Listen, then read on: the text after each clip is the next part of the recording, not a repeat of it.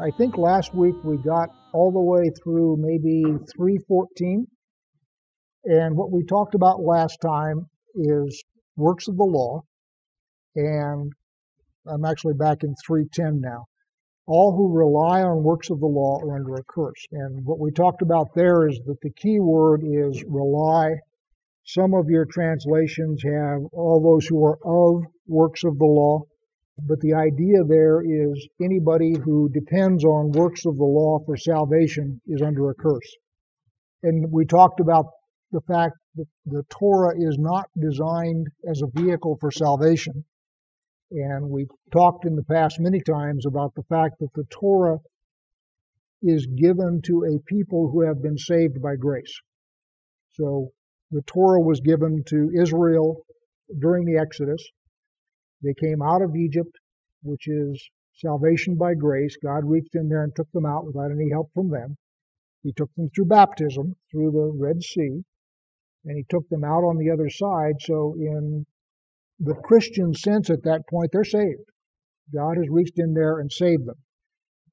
The next thing he does is he takes them into the wilderness where he gives them the Torah. So, the type here is the Torah is not designed as a vehicle for salvation. It is designed as teaching and instruction on how to live in God's kingdom once you are saved.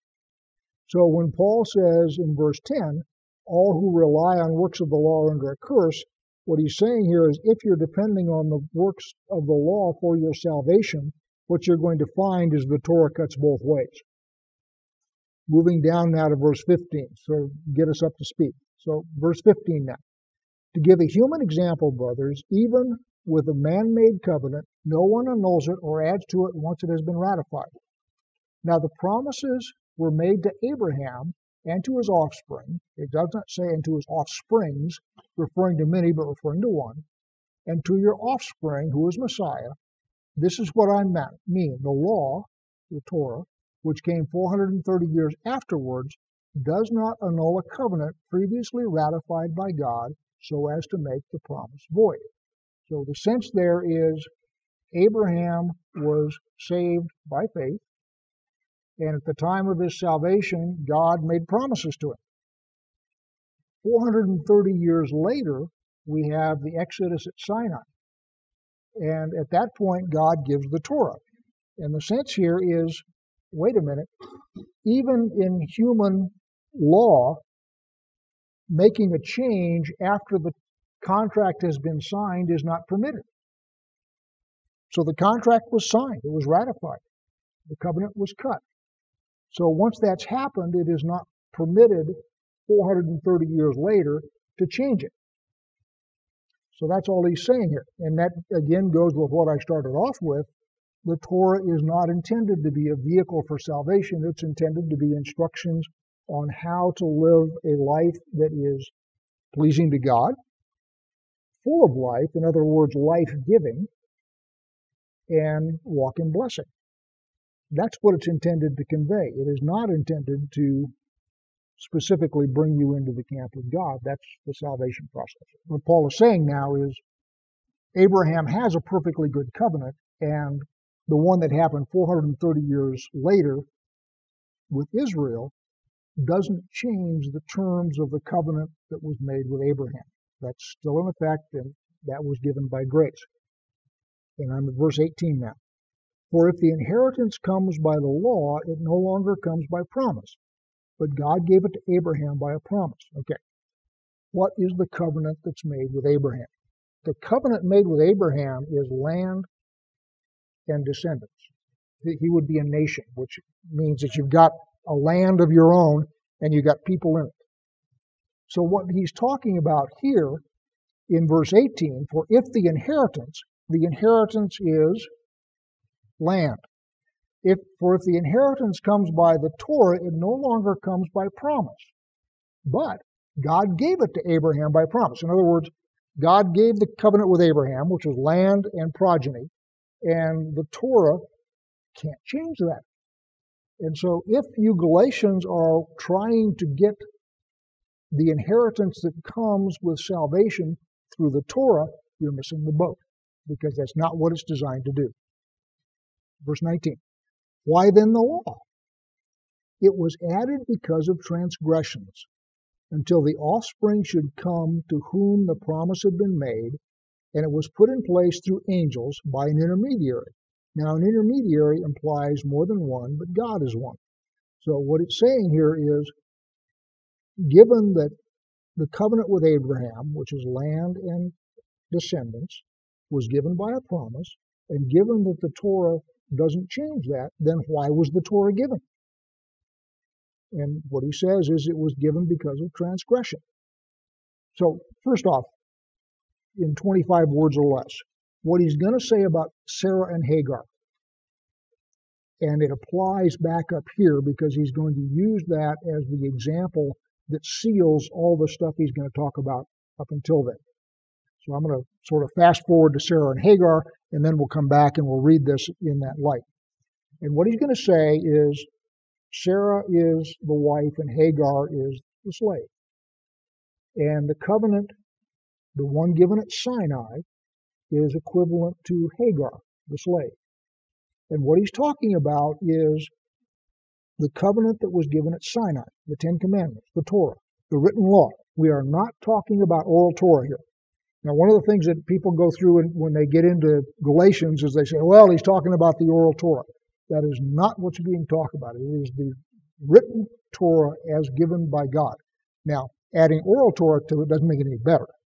Oral Torah doesn't improve things, if you will. But he's talking about the Ten Commandments. And the problem is the Ten Commandments, you all remember this Exodus story, you've been through it 20 times, starts off that you have this marriage covenant where God makes a promise of marriage or an offer of marriage to Israel. And he says to Moses, Go make them this offer. That's in Exodus 19. Moses then goes and makes them the offer, and they say they accept. So then they show up at the foot of the mountain three days later, and the deal there is this is to be a covenant of marriage, and what you are going to have at the foot of the mountain is a consummation. And the consummation of a marriage, and you're all adults and you've all been married, most of you, involves the husband putting seed into the wife with the intention of passing on life. That's what consummation is. The Word of God is seed. The flesh and the feminine side of that is Israel. And so, what God is doing is speaking His word into His bride with the intention then of bringing life forth. The bride says no. She gets through two commandments, and then the bride says, Stop. If we hear any more, we'll die. Moses, you go find out what he's got to say. Come back, you tell us. And by the way, that's the angel of the intermediary that's being talked of here in Galatians. You go tell us what he's got and come back. At that point is when tablets of stone enter the picture. So Moses goes up and he gets tablets of stone, and the idea there is tablets of stone are a metaphor for hearts of stone. The bride would not let the groom write his word on her heart as he wanted to do. So what he did is he takes the very same words and he writes them on tablets of stone and hands them to the bride, and he says, Okay, this is to remind you that you have a heart of stone. So the covenant at Sinai, the tablets, are in fact Hagar. They are in fact the slave woman because it was not intended to be that way. What God wants to have happen, and it's in Deuteronomy, it's in Isaiah, it's in Ezekiel, it's in Jeremiah. What he wants to do is he wants to write his word on a heart of flesh so that it is internal to us and we don't need to carry this written word around anymore because his word is written on our human hearts. So the Sarah covenant is the word written on the human heart. The Hagar covenant is the word written on tablets of stone. The actual words involved are no different. His rules don't change. They are one set of rules. The problem is where they're written. And he says in the future that he will take their heart of stone and replace it with a heart of flesh. He says that in the future he will write his Torah on their hearts, Jeremiah 31. The first one was from Ezekiel. He says he will circumcise their heart. So the idea there is when he finally does put his Torah where he wants it to be, there will be no more rebellion. And you can then infer that perhaps had he succeeded in writing it where he wanted to write it in the first place, a lot of the tears and bloodshed that we see in Scripture would not have happened. But that's a guess because it didn't happen. I just read the book of Daniel this past week, and Daniel is a righteous man. And one of the things that happens is Yeshua talks to him. And he goes down like a sack of bricks, has to be picked up by the scruff of the neck and told, Fear not. Similarly, when the angels announce to the shepherds the birth of the Messiah, the first thing they say is, Fear not. Most of the encounters I see in Scripture where you have either Yeshua or God or a heavenly being of some kind come to people, they all need to go get a clean toga. And they go down like a sack of bricks. So the idea that the whole nation there is listening to God Himself speak, I don't have any problem with the fact that they had trouble. Back into the text. 19.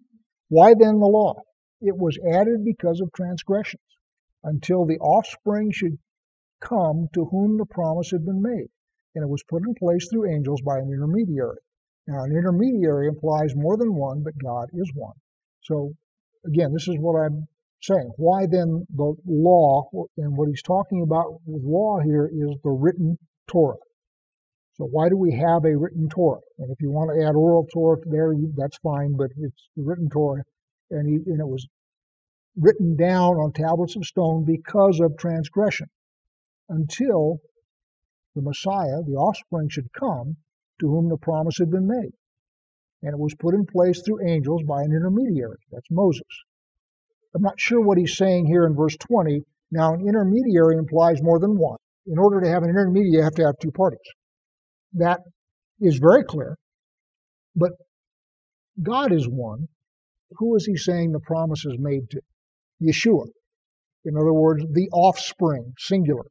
Yet there's an intermediary, which implies two parties. But the covenant is between God and Yeshua. But God is one. So at the time of Sinai, the Son is still in the loins of Judah. So you have an intermediary who is between God and Israel, or more specifically Judah, who is going to be the father, if you will, of the Messiah, many generations removed. So you have the intermediary, and the covenant is between God and his son, who is not yet born. But God is one. So he's making the covenant with himself. A covenant creates a long-term relationship. A contract lasts for the length of the deal. A covenant spans generations. So when Israel makes the covenant at Sinai, they bind their children forever. And their children then don't have any say in it because they were bound by their parents back at Sinai. 21.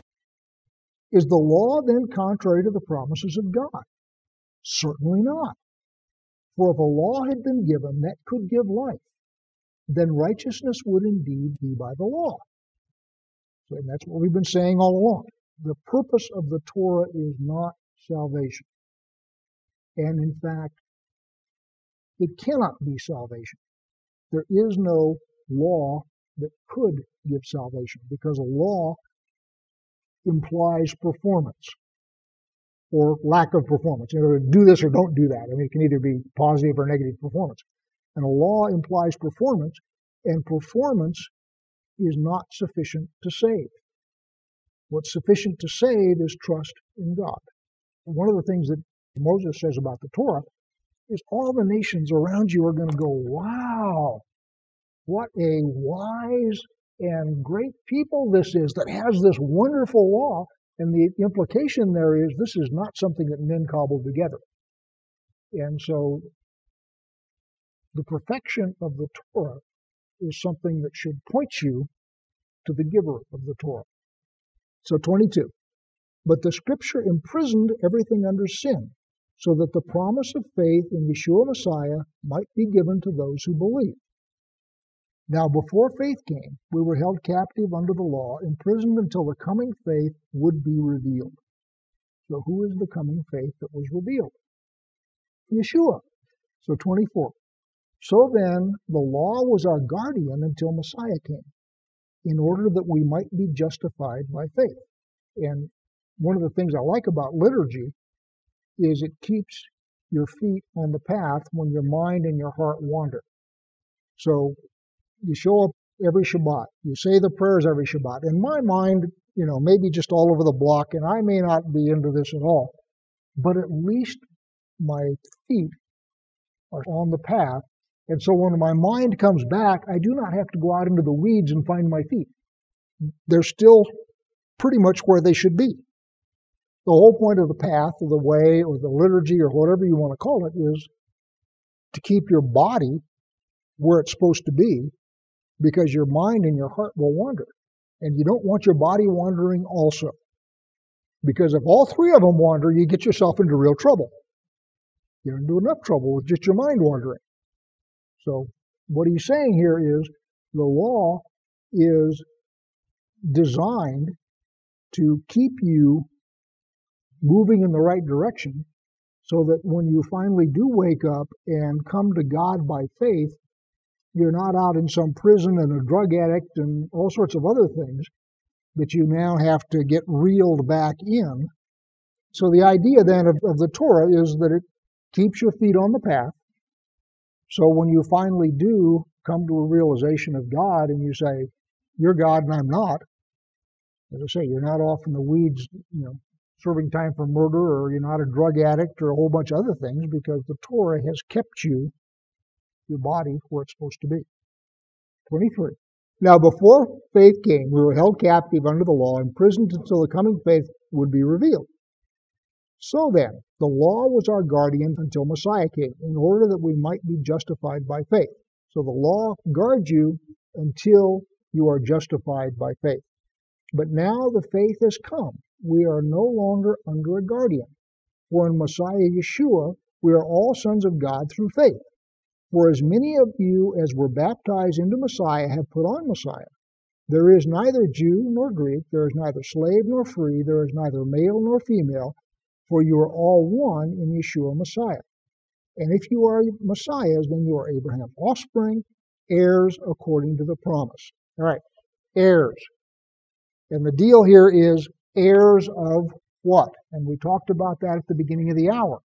The covenant with Abraham is land and progeny. Gentiles, I don't believe, get a slice of Israel. They may, but I don't think they do. What I think you are heirs to is the new heaven and the new earth. And for that, I will take you to Ephesians. I'm in Ephesians chapter 1. And I'm going to pick it up in verse 11.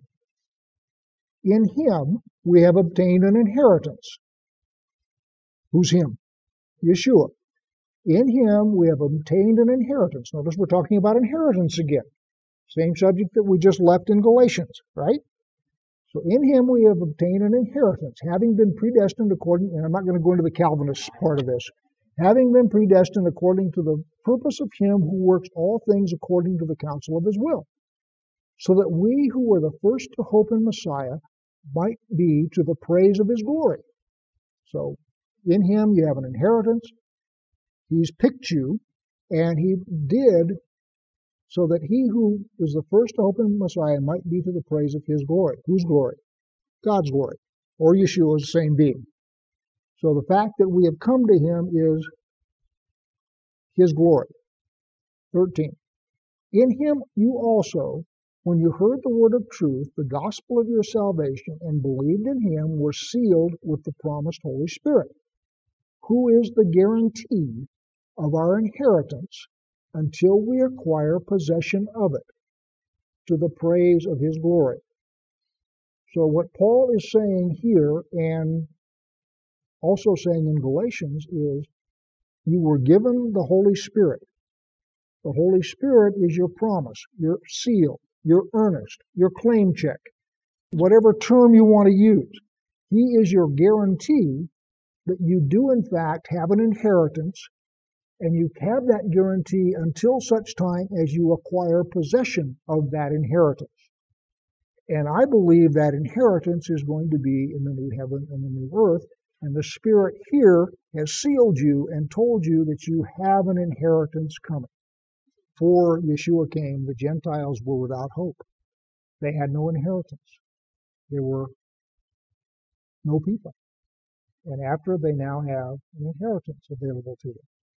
What he's saying is the Gentiles do not have to become Israel to have an inheritance in the world to come. What the people from Jerusalem are saying is the only way you will have an inheritance in the world to come is to become Jewish. And that's not true. Please consider becoming a sponsor. You can sponsor us for as little as a dollar a month. Please visit crimsonthread.com slash purpose for an explanation of what we're doing and perhaps to become a sponsor. Thank you.